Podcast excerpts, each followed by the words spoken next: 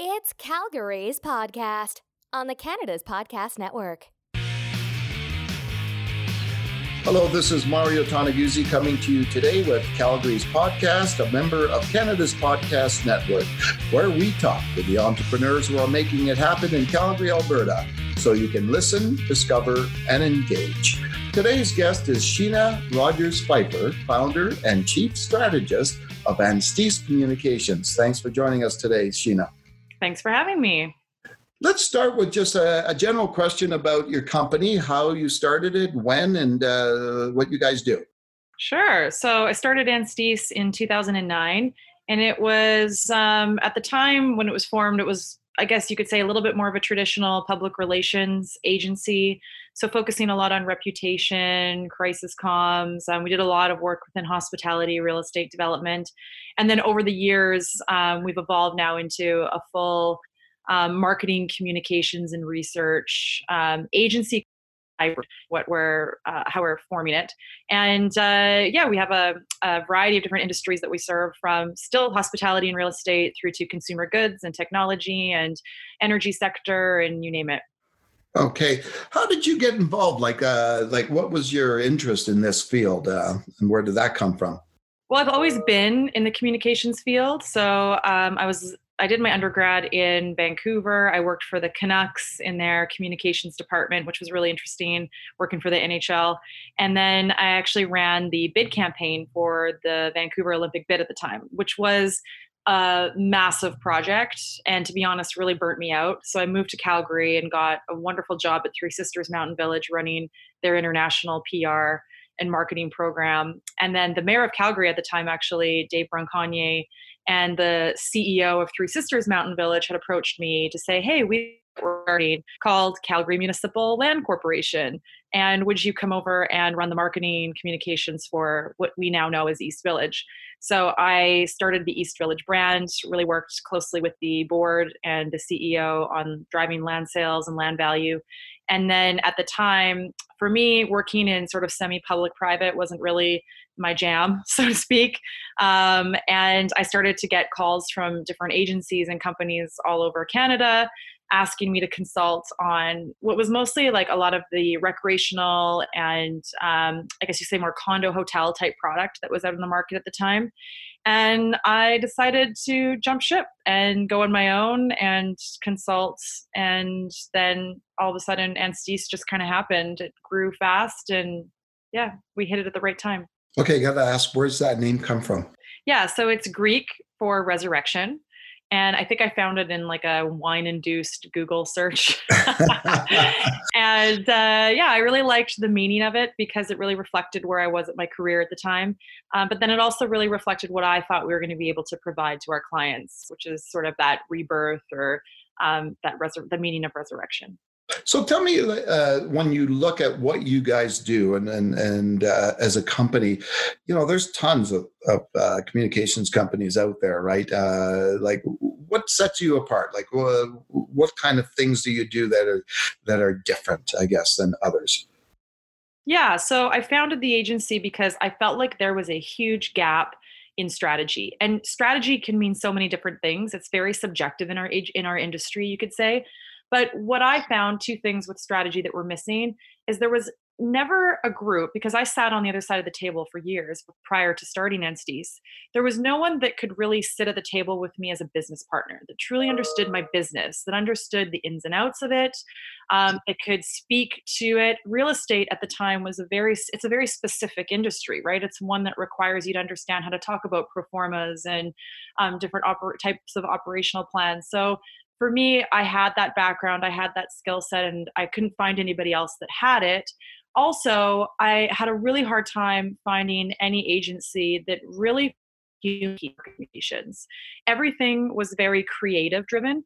So all of the solutions would come from a creative standpoint rather than a business or strategic standpoint. So, um, speaking of doing things differently, uh, tell me about a, a, a new hire you have. Yeah, so we just made a hire, Dr. Mark Zabo, and he's been in, I guess you could say, the agency world for almost 25 years. I don't want to age him on here, but um, he is, um, he's got his PhD and uh, he specializes in um, you know i'm going to totally screw this up on what his phd is in but it has to do with um, crisis mitigation. He wrote a book. He's um, going to be a published author.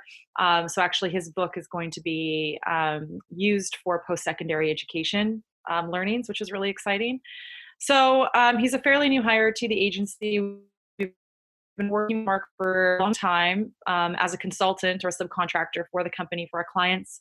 And we brought him in because we really see that what we've always sort of had embedded in the agency from a research standpoint, we can really start to evolve and we can extrapolate and be able to give more to our clients, especially during the time now where the hum- understanding the human landscape is so much more important than ever before and you know really you're only as successful today as people allow you to be as we know mario given technology. So for us um, what we're able to now offer through having mark on the team is we're able to actually go out and be able to not only predict behaviors and mindsets and values but then we're able to also validate um, as a result of those specific tactics or plans um, or investments that our clients make so we can help them make the best decisions because there's so many ways in which they can speak to their clients or speak to all the different areas where they can invest their dollars. So we're hoping that we can provide um, a little bit more um, clarity around that and make them feel better about um, where they can see ROI. Okay, what's the biggest challenge you've faced being an entrepreneur? Huh. How much time do you have? uh, wow, I've been in the, I've been in this for ten years now, and uh, you know that's it's a really interesting question. I think I've had a lot of challenges, and I would say the biggest one for me that stands out is time. Um, I'm a mother. I have three young children, and during you know each of those pregnancies and deliveries, um, that was time that was taken away from my business. And I always think to myself, like, what would I have done or what could I have done if I never had if I never went through that and I love my children don't get me wrong. And um but it's one of those things that always kind of haunts me in the back of my mind is like what could I be doing? And how can I create more time um, with what I'm doing to get further ahead? I would also say the people piece has been challenging. I didn't get a degree in human resources. Um, I am skilled at what I do. So learning the people piece has been a huge huge uphill learning curve for me. When you look back over your career, uh, when uh, when you think of all the people that have given you advice, is there anything that sticks in your mind in terms of the best piece of advice you've been given for being an entrepreneur? Yeah, I guess the one thing that really stands out to me was I had advice um, from someone um, that, well, he basically said to me, hire around, hire for your weaknesses, right? So look at where you're weak and rather than trying to fill that yourself, which I had done for a number of years, step away from it, make the investment in, you know, bringing the people on that don't compliment you, right? That aren't like you. And for a long time, I hired a lot of people that I feel were uh, like me and reflected me. And uh, yeah, I had to learn the hard way and some of that as well, that that wasn't always going to work out. But uh, yeah, it's knowing your weaknesses, being able to be self aware and get out of your own way, really looking back over your career, if uh, you were doing something else um, and you weren't doing like what you're doing now, any thoughts of what kind of a career you'd be involved in and kind of a profession you'd do? Well, when I was in, I think junior high, I wanted to be a much music VJ. Oh, I uh, I always I, like funny. I always saw myself as being in the entertainment industry. So um, whether it was being um, working for an agency in the entertainment sector, um, doing something with a stage, I've always loved the stage. Um, I could see myself as a great host. Like I've always wanted to kind of go that direction. Maybe one day. How would you describe yourself? Somebody uh, was would ask you like, give me one word to describe yourself. What would it be and why? Um, I would have to say survivor would be the word that comes to mind. I just I operate out of survival instincts my whole life. Um, one of my closest friends the other day told me that um, he read some sort of study that the most successful entrepreneurs are those that remain almost in crisis mode 100% of the time. Because as an entrepreneur, when you're in crisis mode, you hustle harder, you roll up your sleeves, like you do whatever you got to do. and you always make it happen and then as soon as things become a little less critical you kind of get into comfort mode and that's when you actually start to see that effect. So he, t- he said that to me and i went wow that really rings true. Um, because i always feel like i've been in survivor mode for the last 10 years. Okay.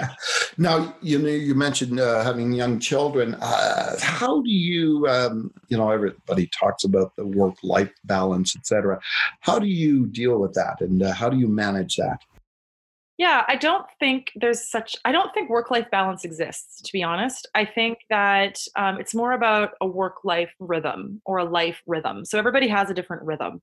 And I can always tell when my rhythm is off, when my drum beat is faster or slower, because it affects me, right? It shows up as stress or it shows up as anxiety or you just feel off. So for me, I have my own rhythm. And it's really hard to describe or to explain to someone exactly what it looks like. But my rhythm means that I'm feeling like I'm um, putting enough time or energy into my children. Um, and I are spending quality enough quality time together. Things are flowing at work. There's just this, it's really difficult to explain, but it's this feeling of being in this steady drumbeat. Um, and that's what I think people, doesn't matter who you are, have to aspire towards because everyone's drum beat's going to be different. How do you get into that uh, sort of zone or rhythm? Yeah, I think it's a mindset. I think you have to check in with yourself every day. It's almost like a form of meditation in a lot of ways. Like I always try to do just a daily check in with myself on how do I feel today? Where do I feel that I'm off? Right. And I might wake up and feel like my relationship is off or i might wake up and feel like you know what i today i really have to invest in my kids. Like i feel like they need me today or i feel that i need them today. And so i because i'm an entrepreneur i also have that freedom and flexibility to be able to adjust things accordingly um, to be able to put my time in um, where it's necessary or make sacrifices.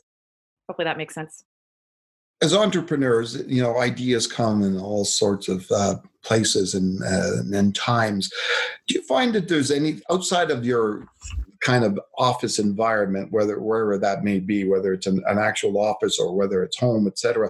Outside of those places, where do you find inspiration and ideas? Uh, where do they come from? Uh, are there particular places and things you do?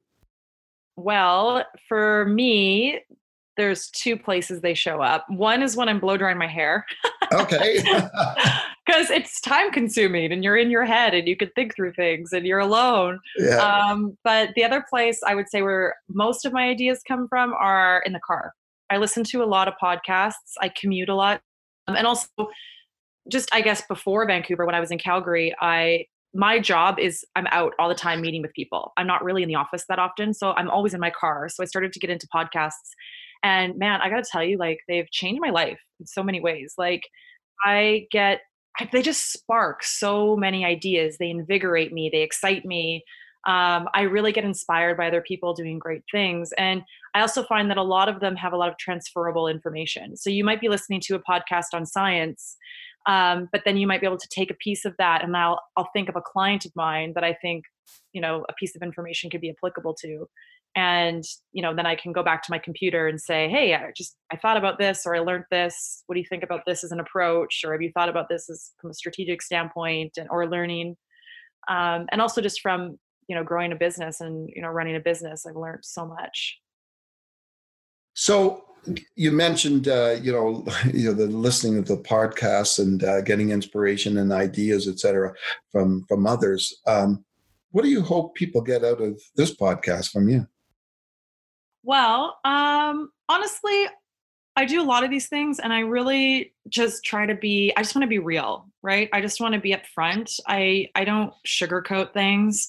Um, I hope that people will be able to listen to me and take away something, some sort of tidbit that they can apply or that will maybe help substantiate a thought that they have or a feeling that they have because it's really lonely being an entrepreneur and the one thing I found is the more you get to talk to other entrepreneurs and hear from other entrepreneurs, it's like therapy, right? It you you always take something away. Do you have a certain entrepreneur, I guess, out there that you emulate and uh, like to take uh, ideas and, and an example from? Um, there's a lot. Um, I really Uh, it's a tough question because I have a lot of people that I look to. I would say within my closest circle, um, he's one of my longest friends, and he's someone that has taught me a lot and that I go to all the time, which is uh, Walker McKinley, who owns McKinley Burkhardt. And, you know, he's really grown that company to be global, really, in a lot of ways. Um, so he's someone I go to for a lot. I really spend a lot of time researching a lot of tech entrepreneurs lately. I've also started a tech company this year, um, which is my side hustle, so to speak, um, but it's something that's everything that we do at Anstice. So I've been spending a lot of time in that space, and I really have a lot of time for the founder of Bumble. She's someone that um, I read a lot of literature on. She's a new mom. She's a woman. She went through um, a pretty tumultuous climb to get to where she is. Um, so yeah, I like those kind of stories. I like the chat. I like the survivor stories. Oh, okay, super. Then, any reason for that? Or? I think it's because I'm innately a survivor in my own mind. So I really can resonate with people who fight, fight hard for what they want.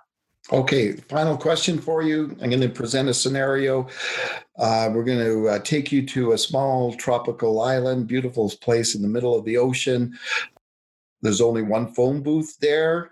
Uh, however, there is no internet, no other technology. I'm so when you're there, just wondering, how long do you think it would take you before you make that phone call to call us up and uh, say, hey, I, I want to go back home? Uh, and secondly, what do you think you'd do while you were there? Sounds really nice, actually. um, honestly, I think I would last about a week, maybe max. I would say even five days. I think I'd really enjoy it when I got there, and I would, I would create this sort of wanderlust you know thought in my mind that oh i'm going to do yoga every day and i'm going to meditate and i'm going to build sandcastles and i'm just going to sit with my thoughts and you know i could probably do that for a solid two or three days but then i would get really anxious because i get like that and i want to start doing. So i would pick up the phone and yeah definitely call whoever to get me off that island within five days for sure. Okay great then. Well thanks for joining us today sheena Thanks, Mario. Hey there, thanks for taking the time today to listen to Calgary's podcast on Canada's Podcast Network. We hope you enjoyed the show today. Make sure you sign up for our newsletters and write a review for us on iTunes, and then connect with us on Twitter, Facebook, Instagram, LinkedIn at Canada's Podcast.